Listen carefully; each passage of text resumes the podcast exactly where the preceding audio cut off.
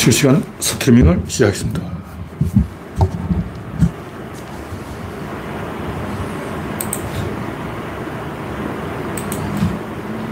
열여섯 개. 네.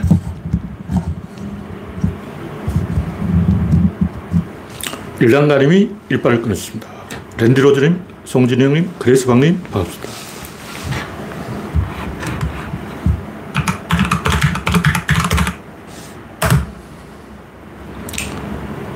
현재 구독자는 2,910명. 네, 여러분의 구독과 알림, 좋아요는 큰 힘이 됩니다. 박신타마니님, 어서오세요. 오늘은 제가 7시 30분 정확히 1초 만에 약속 시간을 정확하게 지켰습니다. 우창님, 어서오세요.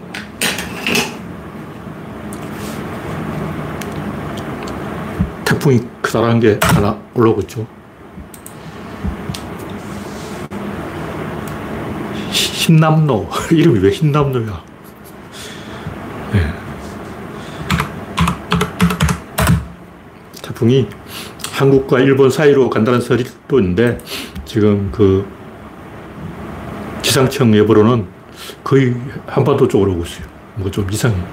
다른 일기예보는 태풍은 현해탄을 빠져나간다 이렇게 나오고 있는데 기상청 예보가 조금 뭔가 시간방지게 어, 감히 한반도를 건드리다니 월요일부터 화요일 사이가 어, 중요합니다. 근데 태풍이 한반도를 화요일이네. 정확하게 월요일 밤 12시부터 화요일 새벽 사이에 태풍이 한반도를 통과하거나 아니면 현해탄을 통과하겠습니다. 점점 한반도 쪽으로 이게 뭔가 예보가 바뀌고 있어요. 큰일 났네. 어, 저께까지만 해도 거의 그 일본 쪽으로 붙어 간다고 그러는데 지금 방금 확인해 보니까 거의 부산을 서쳐간다. 부산을 날름 핥고 지나간다. 큰일 났어요. 부산 쪽에 계신 분들은 조심해야 되겠습니다. 그래도 이제 가뭄은 해결되겠다. 확실하게 때문에 저수지에 물은 가득 차겠습니다. 네. 이기고님, 영원용님, 정국수님, 박명희님, 박명희님, 일수님, 이영수님, 임종필님, 반갑습니다. 첫 번째 꼭지는 기획 멸망부. 기재부에서 뭐 이상한 뭐 challenge를 한다는데 그 challenge 내용이 뭐냐면 다 함께 굶어 죽자. 다 함께 굶어 죽기 운동 본부를 한다는 거야. 아, 무지출 challenge. 아무것도 하지 말고 방 안에서 노숙자가 됩시다. 와, 무제출, 무지출 challenge는 이미 서울역 앞에 노숙자들이 챔피언이잖아. 그러니까 전 국민을 향해서 우리는 다 같이 서울역 앞 노숙자를 본받아 거지가 됩시다. 뭐 이런 캠페인을 하고 있어요. 지금 뭐 내렸다 그러는데 이 기획 기, 재정본지 기획 멸망본지 경제가 어려울수록 소비 진작을 주장해서 좀 살림을 살릴 생각을 해야지 한 번 이런 식으로 공산당 식으로 고난의 행군 여기 맞들이면 북한 돼버린 거예요. 북한 허리띠 졸라 매다가 저렇게 된 거야. 그래서 북한 부러워서 고난의 행군을 한번 해보자. 고난의 행군 시대. 30만 명이 굶어 죽었다는데 실제로는 아니겠죠. 실제로는 한 3만 명이 굶어 죽었다는 소리 있는데 우리도 한, 우리 북한보다 인구가 많으니까 한 60만 명이 굶어 죽어보자. 뭐 이런 운동을 하고 있어요. 경제라는 것은 이 흐름이 연결돼야 되기 때문에 한번 이게 끊어, 흐름이 끊어지면 엄청난 후폭풍이 일어나요. 지금 우리나라 경제 어려운 것도 코로나 때 한 번 이제 끊어진 게 흐름이 끊어진 거예요. 계속 연결돼야 되는데 한 번 사람을 해고시켰다 다시 불러도 안 와. 이미 그 조선소 기술자들이 기술 다 잊어먹어 버렸어요. 한 번 해고돼 버리면 다시 재취업이 불가능한 거예요. 왜냐하면 코로나 때문에 2년을 놀아버렸는데 2년 만에 갑자기 막 사람을 구할 수 있냐고. 경제나 흐름을 살려가야 되는데 일부러 흐름을 끊어버리자. 집단 자살 운동 본부 이걸 하고 있어. 와. 아무리 이 경제에 대해서 기획자도 모른다 해도 공산당 식으로 맨날 공산당을 비판하면서 어, 고난의 행군을 우리도 해보자. 미친 거예요, 미친 거. 이런 용서하면 안 돼요. 정신 바짝 차리게 해준다고. 이 자본주의에 반대하는 공, 공산주의야. 김정은이 하는 짓 아니야. 김정은은 자기 혼자만 김정은 봐. 혼자 배불뚝이 돼 있고 전 인민을 허리띠 졸라맸잖아. 네, 딱, 다음, 딱 걸린 김건희. 뭐 지인에게 장신구를 빌렸다 그러는데 이게 범죄죠. 지인에게 갈취했다. 아니면 지인에게 뇌물, 뇌물을 받았다. 둘 중에 하나, 하나인 거죠. 근데 이게 뇌물을 한번 빌렸다면 갚아줘야 되는데 계속 쓰는 거야. 한 번, 한두 번 사용한 게 아니에요. 그 빌린 게 아니고 뺏은 거지. 지인에게 뺏은 거야. 그럼 이게 갈취라고. 물론 지인에게 보상을 해주면 이게 뇌물이 되는 거죠. 원노비 특검도 사소한 걸로 시작됐는데 이것도 특검에서 틀어봐야 돼요. 딱 걸렸어. 이제 빠져나갈 구멍이 없어요. 무슨 거짓말 해도 어느, 뇌물 아니면 갈취. 둘 중에 하나예요. 네. 마사님, 반갑습니다. 이제 43명이 구독 중입니다. 다음 꼭지는 맥베스 윤석열. 누가 이 게시판에 써놨는데, 맥베스 스토리 줄거리하고 지금 윤석열 하는 게 너무나 흡사하다. 처음에 새 마녀가 맥베스가 왕이 될 거라고 예언했다. 천공 마녀. 그것도 뭐 도사들이 많이 있죠. 그 조중동 마녀, 한경호 마녀, 똥파리 마녀, 정의당 마녀, 이정희 마녀, 심상정 마녀, 이런 마녀들이 어, 세 마녀가 아니고 한 300마녀는 될 거야. 마남도 있어요. 마남과 마녀들이 어, 맥베스가 왕이 될 거라고 예언을 했어요. 근데 맥베스의 부인이 이 맥베스한테 왕을 죽이고 왕위에 오르라고 꼬드긴 거예요. 배신, 맥베스가 원래 충신이었는데 배신한 게 부인을 잘못 만나서 부인이 꼬덕여서 넘어간 거죠.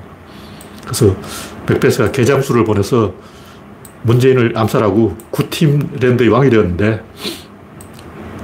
왕이 되고 제일 먼저 뭘 했냐면 자기를 왕으로 만들어준 개장수를 살해야 합니다. 이 맥베스 읽어보라고. 그게 그대로 나와. 이 개장수가 제일 먼저 살해돼요. 자기가 천하무적이라고 생각하고 서문시장에 나타납니다. 지금 여기까지 진행된 거예요. 그 다음 진행이 뭐냐. 그 다음 진행은 맥베스 부인은 우울증에 걸려서 정신병에 걸려서 자살한다. 맥베스는 마지막 전투에서 목이 잘려서 죽는다. 이게 아직 실현되지 않은 남은 예언이다. 그리고 촛불의 숲이 용산으로 오지 않은 한 경은 망하지 않을 것이다. 그리고 여인이 낳은 한 경우는 경을 죽일 힘이 없다. 뭐 이런 얘기를 했는데, 이거 별로 안 중요하고, 하여튼, 지, 금까지 이 햄리스의 맥베스에서 한 3분의 2까지 지금 진행이 됐어요. 이제 3분의 1 남았어. 근데 이 3분의 2 진행이 그 6개월 만에 된 거예요. 어. 그러니까 대선 출마 6개월 전까지 생각하고 지금 이제 대선 출마 후 어, 6, 7, 8, 3개월, 5, 6, 7, 8, 4개월 지나서 한 10개월 됐어. 지금. 지금 10개월이 지난 거야. 10개월 동안 3분의 2가 진행됐다고. 그럼 앞으로 5개월 남았다는 얘기지. 5개월 후에 이제 끝장낸다. 하여튼 맥베스로 보면 그래요. 맥베스의 예언에, 세 마녀의 예언에 의하면 5개월 후 이 스토리는 종결입니다. 원래 이 드라마가 한 1년 어, 6개월 하면 할 만큼 했어요.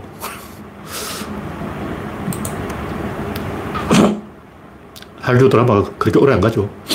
네, 다음 곡지는 지지율에 안달복달하는 윤석열. 지금 윤석열이 지지율에 관심이 없는 것처럼 말하지만 거짓말이고 열심히 이상한 짓 하고 있어요. 지지율 올리려고 어저께도 뭐 어린애들 만나가지고 뭐 사탕 먹고 그러던데 그런 걸 하면 지지율 올라간다고 생각하는 거예요. 아니, 항상 그렇듯이 외곽을 때려야 돼요.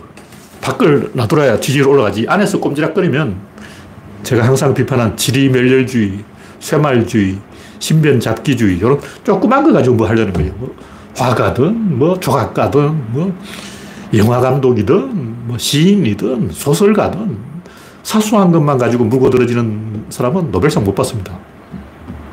하루키도 사실 이 쇠말주의 때문에 손해본 거예요. 요만한 걸 가지고 계속 물고 들어지는 거. 뭐 콧구멍에 코딱지에 맛이 짜다, 뭐 이런 거 하루 종일 연구하고 있어. 음악가들, 뭐, 화가들, 뭐, 조각하는 사람들, 뭐, 이런 사람들 보면, 뭐, 칫솔, 뭐, 수세미 이런 걸 가지고 뭐 만들고 있어요. 요만한 거 뭐 만들어 놓고 해설을 세션 동안 해요. 좀 큰 걸 만들라고. 대작을 만들어야지. 장난하는 것도 아니고. 하여튼 이 인류 전체를 상대해야지. 문재인 대통령은 인류, 지구 전체를 흔들어 놓은 거예요. 지구를 한번 흔들어 놓으니까, 음, 물론 이제 보수 꼴통들은 모르지만 전 세계 엘리트와 지식인이 문재인 대통령의 희망을 갖고 있는 거예요. 왜 그러냐. 중국 때문에 중국. 중국 지금 어쩌려고. 지금 인류의 관점에서 보면 공포의 대왕이 앙골, 앙골모아 대왕이 하늘에서 내려오고 있다고. 황화론, 이거는 300년 전부터 있었던 얘기야. 몽골 기병이 한번 유럽을 휩쓸고 간 이후 유럽에는 황화론이 생겼어요. 그 당시 그 몽골에 대해서 제일 공포를 맛본 나라가 독일입니다. 독일 폴란드 기병 연합군 10만 명이 몽골 수부테이한테 박살이 나버렸는데 수부테이 2만 구사로 10만 명을 밟아버렸어요. 몽골은 도저히 이길 수가 없다. 그 당시 동유럽에 있던 모든 인민들이 서유럽으로 밀물듯이 밀물처럼 쏟아져 들어갔어요. 그러니까 동쪽에서 막 사람들이 어, 남부여대해서 괴다리 보침 지고 피난을 오는 건데 막 끝도 없이 밀려오는 거야. 동유럽의 모든 인간들이 서유럽으로 밀어닥친 거예요. 왜 자꾸 오냐? 오지 말라고! 뒤에 몽고가 오고 있다고! 몽고, 몽고! 그때 이 트라우마가 독일 사람 머리에 박힌 거죠. 왜냐면 그 동유럽에서 폴란드, 뭐, 러시아에 쪼개서, 어, 루스인들이 막 미친 듯이 몰려와서 독일 영토를 짓밟고 막 프랑스로 튀려고 그러는 거야. 엄청난 공포를 맛본 거예요. 그럼 그런 중국을 지구촌 지성인들이, 엘리트들이 감당을 못 합니다. 중국인들의 속마음을 알 수가 없다. 중국인들이 왜 저러는지 이해가 안 된다. 일단 6.25 때도 미군들 기록에 보면 그런 얘기도 많아요. 이상하게 중공군들은 뭐 행동하는 게 좀 이상하다, 이상해. 왜 저러지? 중공군들은 어떨 때는 지휘관이 있으면 미친 듯이 열심히 싸워. 근데 어느 날 보니까 다 도망갔어. 뭐야, 이거? 완전히 오합지졸이잖아. 어제는 오합지졸인데 오늘 왜 저렇게 어, 충성스럽지? 이해가 안 돼. 근데 일본군도 똑같아요. 미군이 일본에서 유황도에서 한번 작살이 난 거예요. 미친 듯이 싸우는 거야. 근데 오키나와에 상륙하니까 다 만세 부르고 아무도 저항을 안 해. 그 미군이 일본 본토에 상륙할 때는 1억 총 옥새. 여성들이 성기에다 바늘을 넣어서 미군을 상대해서 미군 꼬치를 뚫어서 죽인다. 뭐 이런 연구를 하고 있는 거예요. 이런 일본 국민들이 전부 죽창 들고 미군을 찔러 죽인다. 이러고 있었다고. 그래서 막 벌벌 떨면서 야, 일본 가면 좋됐다. 그러고 막 난 죽는구나. 그러고 갔는데 전부 만세 부르고 막 환영하고 그러는 거야. 도대체 아시아인들은 이해할 수가 없어. 아시아 놈들은 무슨 생각하는지 모르겠어. 우리 옆집에 아시아 놈들 사는데 아무래도 이해가 안 돼. 근데 한국 놈들 보니까 이해가 되는 거야. 그래서 한국이 뜬 이유가 뭐냐면 아시아를 이해하기 시작했어. 유럽인들이. 아시아 사람들은 속마음을 절대 알 수가 없다.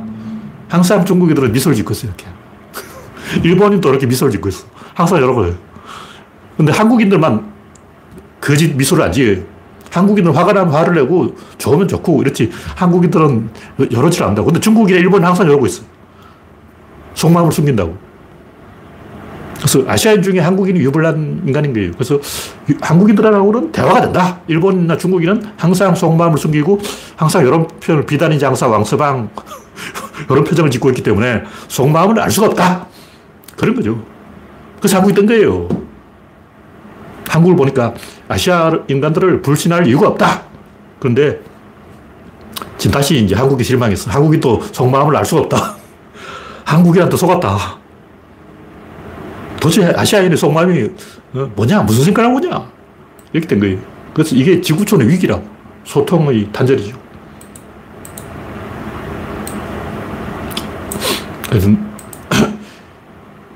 전 세계적으로 한국을 사람들이 지금 이러고 있는 거예요. 제가 저번에 이야기했지만 쟨 아냐, 아냐, 아냐 이런다고 대화를 안 해. 그 젊은 선생님이 노선님한테 도대체 왜 그러십니까? 저게 좀 개혁해야 되잖아요. 그냥 아냐, 아냐, 아냐 이러니까 더 이상 대화 자체가 불가능해요. 지금 그런 상황이라고. 바이든 대화 안 하잖아. 눈을 안 마주쳐. 대화를 일단 눈을 마주쳐야 되는데 바이든은 그냥 노룩 패싱인가? 눈을 안 마주치니까 대화가 되는 거예요. 지금 대한민국하고 일본은 눈을 안 마주치고 있는 상황이에요. 문재인 때하고는 공기가 180도 달라졌다고.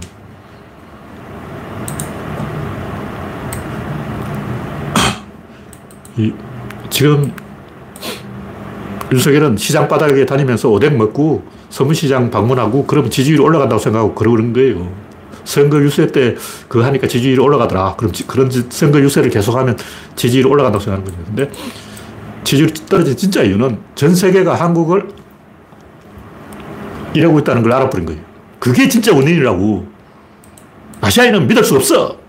중국인은 믿을 수 없어. 일본인은 믿을 수 없어. 한국놈도 믿을 수가 없네. 바로 이거라고. 여기서 승부가 갈라지는 거예요. 북한만 해도 이 미국 사람들은 김정은을 지나치게 무서워한다고. 우리는 김정은을 겁을 안 내잖아. 근데 아, 갑자기 김정은이 쳐들어올지 모른다. 막 그런 영화도 만들고 그래요. 그러니까 우리는 김정은을 우습게 보는데 음, 전 세계는 일본을 두려워하고 중국을 두려워하고 북한을 두려워한다고.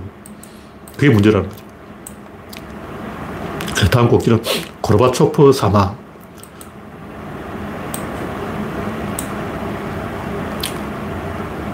이 모든 사태의 비극의 원인이 2차 대전 성전국이 된 러시아에 대한 소련에 대한 과잉 보상 때문에 이런 거예요. 그 당시 서방은 소련을 안 좋아했다고. 그래서 독일하고 소련이 싸우다가 서로 둘 다 죽기를 바란 거예요. 그 너희들끼리 싸워서 둘 다 죽어라. 근데 히틀러가 프랑스를 치고 영국을 본토를 공격하고 이건 영국이 예상을 못했어요.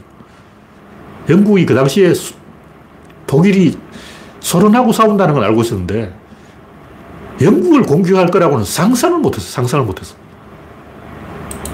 그, 왜냐면 이익이 없어. 원래 인간 합리적인 동물인데 자기한테 이익되는 행동을 해야 되는데 독일이 프랑스, 영국을 공격해서 지들이 얻을 게 뭐냐? 없는 거예요. 근데 독일이 프랑스를 짓밟고 영국을 짓밟으니까 살려준 소련에 대해서 과잉 보상을 한 게 지금 이 모든 재앙의 원인이라고. 소련이 좋아서 그런 게 아니고 소련의 그 엄청난 힘에 밀려서 원하지 않게 억지로 보상을 해준, 해준 거예요. 그래서 동유럽을 다 소련이 먹어버렸는데 그때 이제 소련은 미국을 짝사랑하게 된 거야. 와, 우리 가만히 있어도 막 갖다 바치네. 우리가 동유럽을 다 먹어도 미국은 음, 터치를 안 하네. 와, 역시 미국은 좋은 나라야. 음. 소련이 미국을 짝사랑했는데 그 결과 엘친이 말아먹었죠.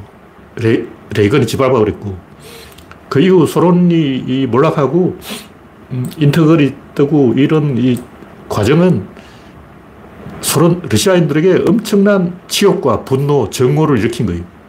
그리고 중국 또한 마찬가지인 게 아편 전쟁 이후 서방은 꾸준히 중국을 모욕해 왔다고. 왜 모욕하냐? 아까 얘기했듯이 이해가 안 돼. 중국인 항상 이런 표정을 짓고 있기 때문에 속마음을 알 수가 없다고. 항상 비단 정사 왕서방해 그러고 따라다닌다고. 이 사람 좋아해 그런다고. 그게 다 본심을 숨긴 행동이에요. 대화가 안 된다고. 공포를 느끼는 거예요. 근데 이제 문해자파들은 이, 이 모든 것이 이 서방의 소련과 중국에 대한 악마와 공작 때문이다 이러는데 악마와 공작이 아니고 현실적으로 통제할 힘이 없습니다. 2차 대전이 왜 일어났냐고. 힘이 없어. 서방 힘이 없으니까 히틀러한테 씹힌 거예요. 지금도 마찬가지 힘이 없어. 악마가 떨어지는 게 아니라 무능이 악마인 거예요. 인류가 무능한 거예요. 그 자체가 악마라. 운전기사 운전을 못한다. 뭐 교통사고가 나는 거죠. 그 무능한 운전기사가 악마인 거예요. 그럼 누가 무능한 운전기사냐? 미국만 그런 게 아니고 소련, 아, 러시아, 중국 똑같아요. 중국이 왜 민주화를 안 하길까? 자신이 없는 거예요. 다시 말해서 중국은 민주화를 싫어하는 게 아니고 하고 싶은데 못합니다. 왜냐하면 무능하기 때문에. 소련은 민주화를 하다가 실패했어요. 고르바초프가 민주화를 하려고 한 거예요. 근데 실패했어. 왜? 엘친이 무능했어. 왜 엘친은 무능한가? 술을 너무 많이 먹었어. 아침부터 저녁 계속 술을 퍼먹은 거예요. 지금 윤석열이 왜 무능할까? 술을 너무 많이 먹어서 그런 거예요. 아침부터 계속 술을 먹고 있다고. 술이 안 깨. 하루 종일 술이 안 깨니까 그게 무능한 거죠. 엘친은 술이 깬 적이 없어. 다연사도 술주정뱅이고, 폴란드. 다연사, 엘친, 윤석열 다 술꾼이야, 술꾼. 이런 놈들이 무슨 정치를 하겠어. 그러니까 무능이, 이게 악마라고. 근데 미국만, 바이든만 무능한 게 아니고, 레이건만 무능한 게 아니고, 트럼프만 무능한 게 아니고, 푸틴도 무능한 거예요. 전쟁은 잘하지. 그러나 민주주의를 해야 유능한 거지. 민주주의를 못하니까 전쟁하겠다. 이건 유능한 게 아니에요. 고르바초프는 민주주의를 못했고, 푸틴도 못하고, LG도 못하고, 아무도 못하는 거예요. 왜, 왜 못할까? 어떻게 해야 되는지 모르니까. 무능해서 못하는 거예요. 무능이 악마다. 그걸 알아야 됩니다. 네, 다음 곡기는 인간 쓰레기 오석준. 이 양반이 그 국민 앞에서 거짓말하다 들통났죠. 들통났으면 항복해야지 버팅기고 있어. 윤석열 술 친구라는 걸 감추고 뭐 술 한두 번 먹었다 거짓말 했는데 악마야 악마. 이 양반 800원짜리 커피도 그것도 회사에서 커피 뽑아 먹으라 해가지고 안 먹어도 되는가 싶어서 100원짜리 커피 8번 먹었다고 해고시키고 근데 문제는 그 반대쪽 그 버스 회사 쪽 변호사가 양반 친구야 후배야 1년 후배라는데 그것도 비리가 많죠. 정관 변호사한테 85만 원 룸살롱 접대는 소액이라고 봐줘야 된다 그러고 500만 원 뇌물 받은 교장은 파면은 부당하다 그러고 2억 원 연구자금 착복한 대학 교수 해임은 부당하다. 피해자를 자살하게 만든 공공기관 총무부장 해임은 부당하다. 사측이 날짜 바꿔서 조작으로 120명 해고한 것은 정당하다. 이런 짓을 하면 미국이라면 목이 10번은 달아났을 인간 쓰레기, 인간 쓰레기. 살아있는 것 자체가 치욕이라고 그런 거예요. 한번 개새끼야! 이런 건 사람이라고 볼 수도 없어요. 더 이상 이야기해봤자 내 입, 입이 더러워져서 더 이상 이야기를 안 하겠습니다. 다음 국제는 어리석은 문해자파. 이거 아까 했던 얘기인데, 우크라이나와 러시아가 전쟁을 하는데, 이게 이 미국 과 서방이 러시아와 중국에 대한 악마화 공작 때문에 악마가 아닌 러시아와 중국이 피해를 보고 있다. 근데 솔직히 진실을 이야기하자고. 뭐 악마 이미지 이게 중요한 게 아니에요. 아까 했듯이 본질은 무능이라고. 운전기사가 운전을 못한다. 그럼 그 차는 사고가 나는 건 100%예요. 그럼 누가 지금 운전을 하냐? 바이든이 지금 핸들 잡고 있다. 근데 중국이 덩치 크고 막 기내에서 술 먹고 소란을 부리고 있다. 그건 바이든이 운전을 못하니까 처벌할 것이다. 그럼 이걸 이제 바이든한테만 책임을 지우면 되냐? 중요한 것은 교통사고가 나는 것은 확률적으로 정해져 있다는 거예요. 100%야. 지금 이대로 가면 인류는 멸망이에요. 내가 볼 때 한 3억은 죽을 것 같아. 보통 이 정도 되면 한 전체 인류의 5%가 죽어요. 2차 세계대전 때 그 당시 지구 인구가 20 한 2억 됐을 거예요. 22억 중에 1억이 죽었는데 그에 뭐 병 걸려 죽은 사람, 굶어 죽은 사람 다 합치고 원래 2차 대전을 이 중일 전쟁부터 시작해야 됩니다. 카운트를 어떻게 하느냐에 따라 다른데 중일 전쟁 때부터 죽은 사람 다 합치면 민간인까지 1억이 넘어요. 그러니까 5%가 죽은 거예요. 지금 인류가 80억인데 80억 중에 5%가 죽어야 이게 인류가 정신 차릴 거예요. 근데 이게 5%라면 적은 숫자로 보이지만 어떤 지역으로 몰아서 보면 거의 이게 8, 90% 되어버린다고. 그 당시 프랑스에는 젊은이가 없어졌어요. 젊은이가 없어졌어요. 그래서 레옹이라는 영화가 있는데 그 레옹이라는 영화에 보면 레옹이 한 12살 정도 되는 어린 소녀하고 막 손잡고 걸어가. 그걸 보고 막 어, 어린이 성착취다 그러고 그러는데 프랑스에서는 반대로 생각한다고. 프랑스에는 모든 젊은 남자가 죽어버렸기 때문에 12살, 13살 되면 이미 이제 시집갈 남자 찾아봐야 돼. 남자 없어. 시가 빨랐어. 그래서 어린 소녀와 나이 든 아저씨의 연애. 이건 너무나 자연스, 자연스러운 거예요. 왜냐면 인간이 없어. 시가 빨랐다고. 뭐 스무 살 될 때까지 기다리다가는 시집 못 가. 그냥 남자가 없어. 다 죽었어. 남자란 남자 다 죽어버렸기 때문에. 왜냐면 그 특정 세대로 좁혀서 보면 전투에 투입될 만한 남자는 다 죽었어요. 그러니까 다 죽는 거야. 물론 아프리카 이런 데는 뭐 안 죽었죠. 그러니까 범위를 딱 좁혀서 보면 싹 죽어버려요.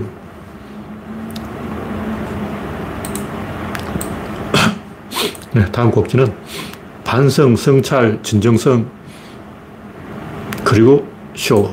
제가 뭐 여러 번 얘기했지만, 반성, 성찰, 이런 거는, 말로 하는 거는, 솔직하게 말하면 개소리잖아.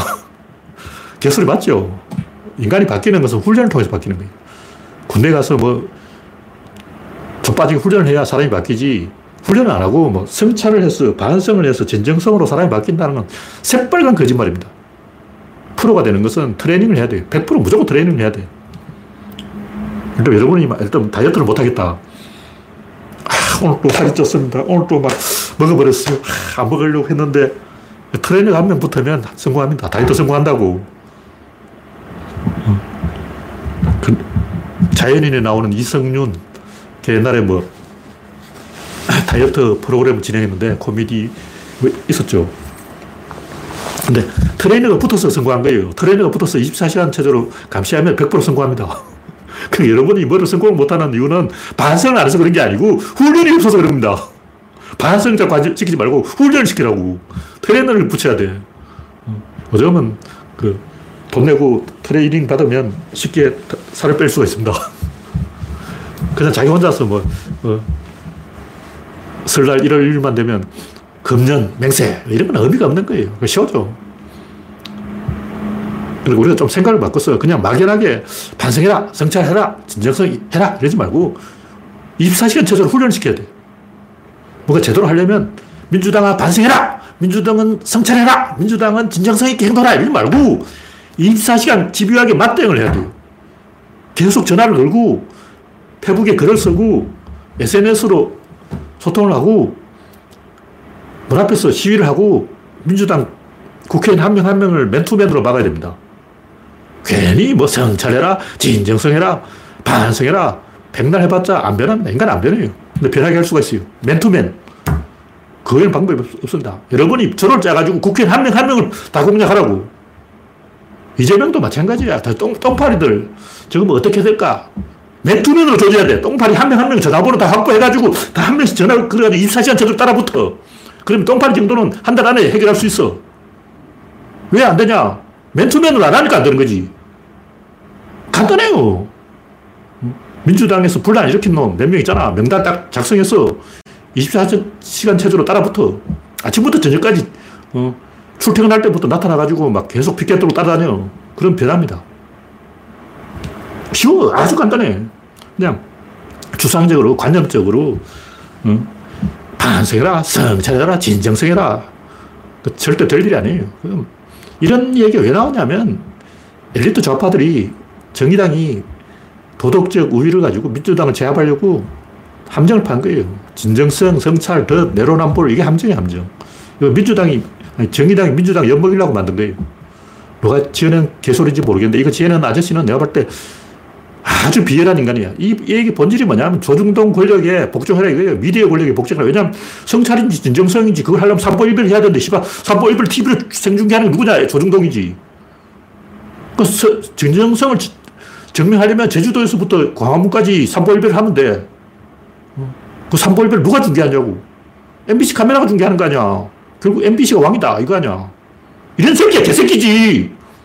내가 누구라고 말은 안 하겠어요. 내가 진정성, 성찰, 요거 퍼뜨리는 아저씨 알고 있는데, 내로남불, 어, 진중권이라고 제가 찍어서 말은 안 하겠지만, 이 새끼 하는 소리가 뭐냐면 미디어 권력에 복종해라! 이제는 미디어가 신이다! 바로 이 개소리를 하고 있는 거야. 때려줄 개새끼지, 이런 게. 개새끼가 떨어지는 게 아니고 이런 놈이 개새끼야. 인간 새끼 아니라고. 그러니까 사람들이 치사하게 대중들이 유명인들을 제압하고 싶어서 그런 거예요. 이런 일이 연예인들도 고생하고 서포터맨들도 그렇고 뭐딱 걸려가 시범 케이스로 찍혀가지고 개고생하는데 미국 같은 데는 안 그래요. 일단 뭐 키움의 야구 선수 안우진 같은 것도 제가 봤을 때는 이 네티즌들의 삽질에 의해서 과잉 보복을 당하고 있다고 보는데 미국의 푸이그가 어? 이상한 짓 해도 어? 타이거 우즈 이상한 짓 해도 멀쩡하게 골프 치잖아. 타이거 우즈 다시 뭐 필드에 나가서 골프 치더라고.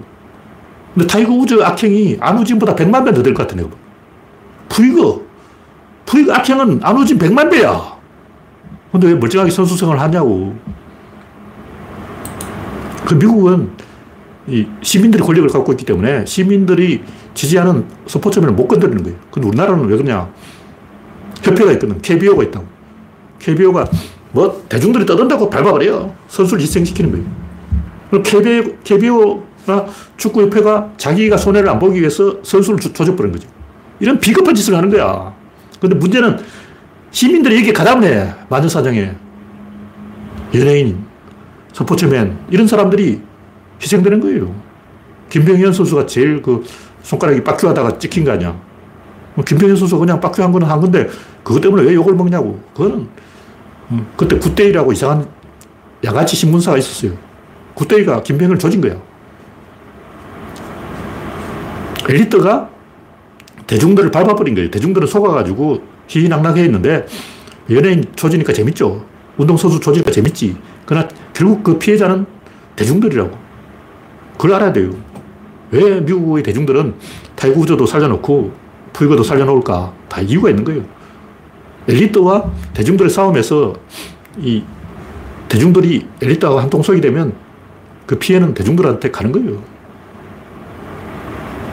지금 이 뭐 성찰, 진정성, 뭐 내로남불, 반성, 이거는 결국 엘리트 권력이 엘리트, 엘리트 권력. 엘리트가 내가 제일 도덕적이야. 내가 제일 잘났어. 수그려. 내한테 굴복해. 이재명, 너는, 어? 비리가 많지. 내로남불이라는 게 뭐냐? 성찰이라는 게 뭐냐? 진정성이 뭐고? 자세히 들어보면 전부 노무현 까는 거고 이재명 까는 거야. 노무현은 고졸이고 이재명도 초졸인데 결국 성찰이라는 것은 나는 대졸이야. 넌 초졸이야. 이 얘기라고. 이 성찰 공식을 이재명한테 대입하면 이재명은 3년, 30만 년 동안 성찰해야 돼요. 이재명은 감옥에 갇혀서 30만 년 정도 수행하면 그 성찰, 이 개소리 지어낸 문해자파의 그 원하는 정도 성찰도가 오르는 거예요. 완전히 성철 스님 뺨치게 성찰해버려요. 좌파들이 그 민주당의 그 학력이 낮은 사람들을 엿먹이려고 지어낸 개소리입니다. 우리가 그런데 속으면 안 돼요. 뭐 얼어 죽을 성찰이냐고. 다 필요 없고 트레이닝이 필요한 거예요. 이재명한테 잘해라 하지 말고 24시간 체제로 붙어서 이재명을 트레이닝 시켜요. 그게 정답입니다. 그게 프로들이 하는 방법이죠. 아마추어들이 성찰 그러죠. 김성근 감독 그 양반이 맨날 뭐 연설을 하는 거예요. 야구를 하면 운동을 해야 되는데 운동을 안 하고 자꾸 연설을 해요. 미친 거 아니야. 그게 19세기죠. 후진국이 그게 됩니다. 아마추어는 된다고. 아마추어 야구는 연설을 잘하면 실력이 올라가요. 근데 프로는 연설을 잘하면 실력이 올라가는 게 아니고 훈련을 해야 실력이 올라갑니다. 덩신짓은 하지 말자. 그런 얘기죠. 다음 곡지는 MZ세대의 집단 자살. MZ세대가 제가 볼 때 이 잘못된 길로 가고 있는 것은 사실이에요.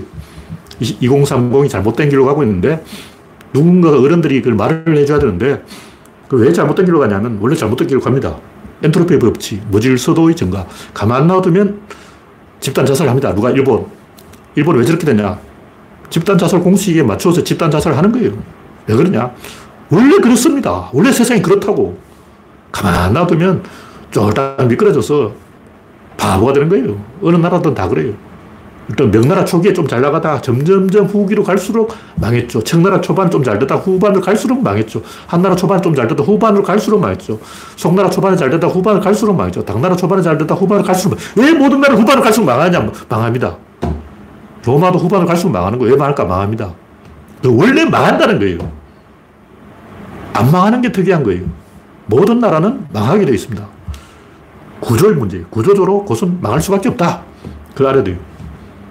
그럼 대한민국도 이제 망할 때가 된 거죠. 근데 이 망할 때 망하더라도 한번 세계 정상을 찍고 망해야 되는데 세계 정상을 살짝 하고 핥고 이제 벌써 망하려고 그런 거예요. 근데 사람들이 착각하는 게 이 개인의 그 합리적인 선택이 집단 전체의 합리적인 선택으로 연결된다는 것은 흥할 때 그래, 흥할 때. 잘 될 때. 잘 될 때는 자유경쟁하면 할수록 더 잘 됩니다. 국가 개입하면 더 망쳐요. 일단 펜처 부이 막 불 때, 그때 사람들이 막, 뭐 인공지능 한다, 뭐 한다고 막 떠들고 났을 때, 그래, 해, 해, 해 하고 막 국가 자리 깔아줘야 되는 거예요. 못하게 방해하면, 어, 벤처가 너무 많아. 한 개만 남겨놓고 다 없애! 이러면 망한다는 거예요. 중상주의는 동인도 회사 하나만 남겨놓고 다른 놈들은 다 인도 손 떼라. 이거, 이거든요. 독과점. 우리나라는 삼성 하나가 독과점을 해버린 거예요. 독과점을 할수록 잘 된다. 그럼 맞아요. 독과점 하면 할수록 잘 돼요. 중상주의가 잘못된 게 아니고 중상주의는 이 나쁜 흐름에서 하는 거고 흥하는 흐름에서는 그 반대로 가야 돼요. 이렇게 지금 이 분위기가 경기가 상승이냐 하강이냐 요 여기까지는 경쟁이고 여기, 여기부터는 개입을 해야 됩니다. 미국 민주당 정권이 2차 세계대전 때 나온 거 아니에요. 그때 세계 경제 대공황이 온 거예요. 왜 그러냐? 그때는 망하는 분위기였다고. 그때는 전 세계가 보호무역으로 망하는 분위기이기 때문에 허리띠를 졸라매고 국가가 개입해서 고용을 창출해야 되는 거예요. 그렇게 해야 되는 흐름이 있어. 근데 이제 경기가 좋아졌는데도 계속 그러니까 미친 짓이지. 음, 카트가 왜 정권을 뺏겠냐? 경기가 좋아졌는데도 계속 정설을 해가지고 법인세를 90% 때리니까 그 미친 거 아니야. 경기가 좋, 좋으면 법인세를 깎아주고 경기가 나쁘면 허리띠를 졸라매고 이게 그 타이밍이 있는 거예요. 그때 그때 해야 되는 게 다릅니다. 하여튼 아담 스미스가 옳으냐, 내시 균형이 옳으냐, 어느 쪽이 옳고 그런 문제가 아니고 경찰은 자유경쟁을 해야 되고 도둑은 누군가를 위해 희생을 해야 돼요. 상식적으로 생각하죠. 일본처럼 고립된 나라에서는 이지메일에서 한 놈을 조져야 돼요. 너 하나만 죽으면 온 식구가 편안하다. 이건 다치인 게 적용되는 현상이. 그러니까 섬나라가 되고 고립이 되면 필연적으로 사람이 안 시켜도 지가 알아서 이짐을 해요. 야, 이짐을 해야 사는구나. 누군가를 죽여야 우리가 사는구나. 인신공양을 해야 되는구나. 그렇게 된다고. 그리고 대우가 죽어서 현대 삼성이 살아난 거예요. 대우가 안 죽었으면 현대도 죽고 삼성도 죽고 다 죽는 거야. 왜 대우가 죽었냐?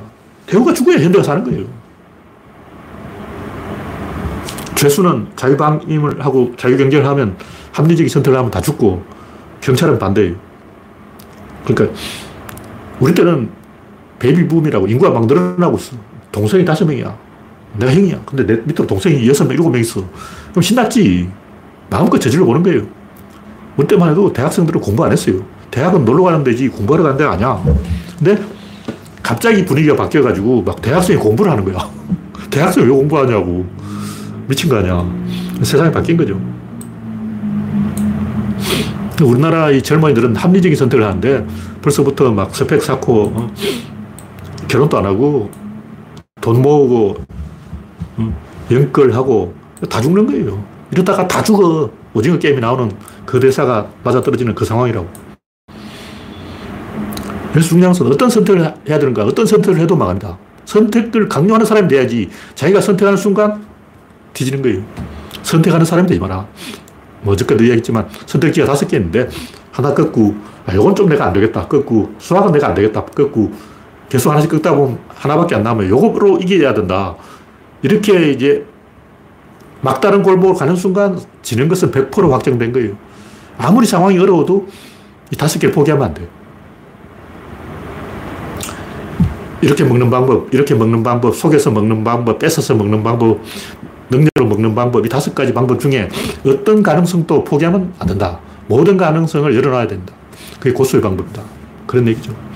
근데 보통 보면 이 궁지에 몰리면 그렇게 하는 게 불가능해요. 그러다 보니까 점점 외통수로 가서 자기가 스스로 죽는 결정을 할 수밖에 없다. 지금 2030은 제가 볼 때 MZ세대는 자살하고 있어요.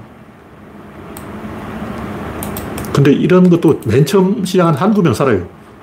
맨 처음 한두 명 살고 다단계도 한두 명 사는 거야. 모든 사람이 다단계를 하니까 100% 망하는 거죠.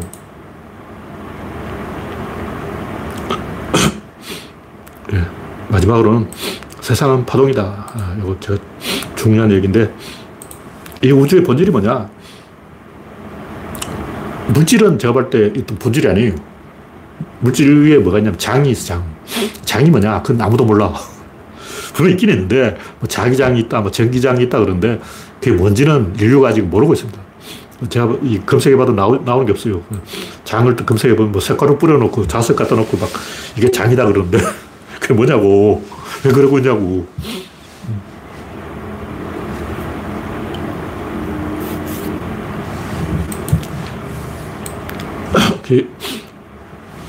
세상을 움직이는 건 동력이고 동력은 에너지고 에너지는 장의 진동인데 그 진동은 방향이 없어요.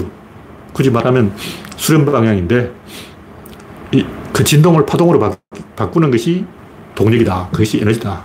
이런 얘기인데 그게 뭐냐면 등가 원리예요. 등가 원리. 등가 원리가 뭐냐 공간이 줄어들면 시간이 늘어난다. 그런 얘기예요. 시간이 늘어나는 게 아니고 속도가 빨라지는 거죠.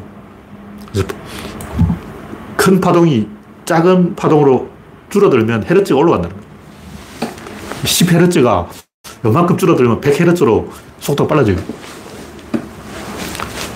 근데 여기서 짧은 헤르, 100헤르츠를 다시 10헤르츠로 늘리면 에너지 손, 손실이 나요.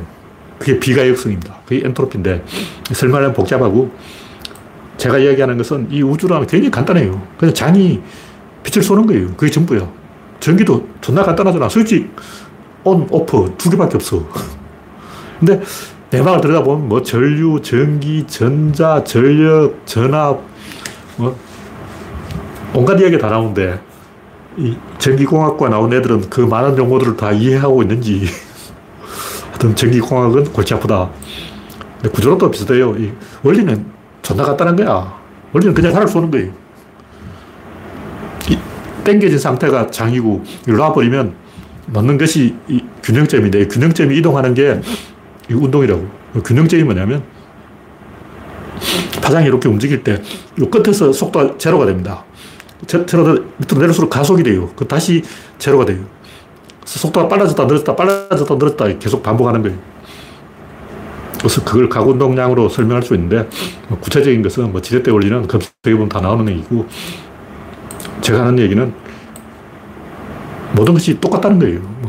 뭐 사람들 사이에 압이 걸리면 권력이 생기고 시장에 압이 걸리면 이윤이 생기고 자연에 압이 걸리면 기세가 생기고 댐에 압이 걸리면 수력 발전을 하고 풍선에 압이 걸리면 풍선 효과가 나오고 주사기 끝을 맞고 밀대를 누르면 뜨거워져요. 만져보라고. 어, 제가 직접 실험을 해봤는데 빡 누르면 여기 순식간에 뜨거워져요. 왜 뜨거워졌을까? 공간의 거리를 상실한 만큼 시간의 속도가 빨라져서 분자들이 브라운 운동을 하면서 주사기 벽에 많이 대가리 박으면 막 박은 거라고. 어, 쳐박은 거야. 그래서 뜨거워진 거예요. 열이라는 것도 압이 있어요. 공기만 압이 있고 물만 압이 있는 게 아니라 열도 압이 있다. 그런 얘기인데 세상이 파동이라는 것을 이것만 이해하면 이 모든 걸 다 이해할 수 있어요. 근데 사람들이 기압이나 수압이란 말을 쓰는데 유체의 압력을 쓰는데 열의 압력은 이야기 안 하더라고요. 근데 저는 열도 압력이고 에너지도 압력이고 고체라도 압력이 있어요. 고체도 의사결정 순간에는 의사결정 압이 걸립니다. 고체는 압이 안 걸린다고 착각하는 건데 고체도 압이 걸리더라고요. 이 우주는 압으로 다 설명할 수 있는 거예요. 그래서 전기의 그 여러 가지 복잡한 것은 전기를 운반한 매개가 복잡한 것, 전기 자체는 굉장히 단순합니다. 엄청 단순한 것을 복잡한 운송 수단으로 운반하는 거예요.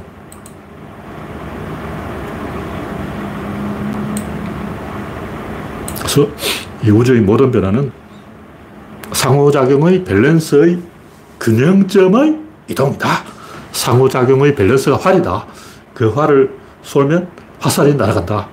그것이 균형점이 날아간다. 이동한다. 이 말이 무슨 얘기냐면, 지렛대가 이렇게 있으면, 여기에 이제 힘점이고, 여기가 받침점이고, 여기가 작용점인데, 여기가 움직이는 것은 이 각도가 완만해요. 각도가 한 5도밖에 안 돼. 근데 여기 움직이는 것은 많이 움직인다고. 여기 기준으로 보면 여기는 45도 움직여. 여기 이쪽에서 조금 움직이면 여기서는 엄청 빨리 움직이는 거예요. 무슨 얘기냐면 여기는 원심력이 적게 작용하고 여기는 계속 방향이 바뀌기 때문에 이쪽을 봤다가 이쪽, 이쪽, 이쪽 계속 각도가 꺾이는 거예요. 360도로 꺾여. 그래서 이쪽이 훨씬 더 각도가 많이 꺾이기 때문에 그, 그 각도가 많이 꺾이는 그게 시간이에요. 그게 헤르츠라고.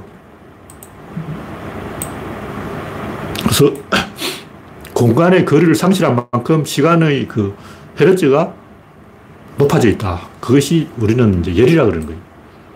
그게 가구 동량 보존이죠. 그것은 이제 실험을 해보면 다 알 수가 있기 때문에 뭐 굳이 실험을 안 해도 사고 실험으로 다 알 수가 있어요. 이 우주의 모든 것은 지렛대로 다 설명을 할 수가 있어요. 그 지렛대를 움직여보고 알 수가 있는 것은 공간의 거리를 뺏은 만큼 시간의 RPM이 올라간다. 그런 얘기죠. 회전 속도가 올라가는 거예요. 그걸로 다 설명할 수 있다.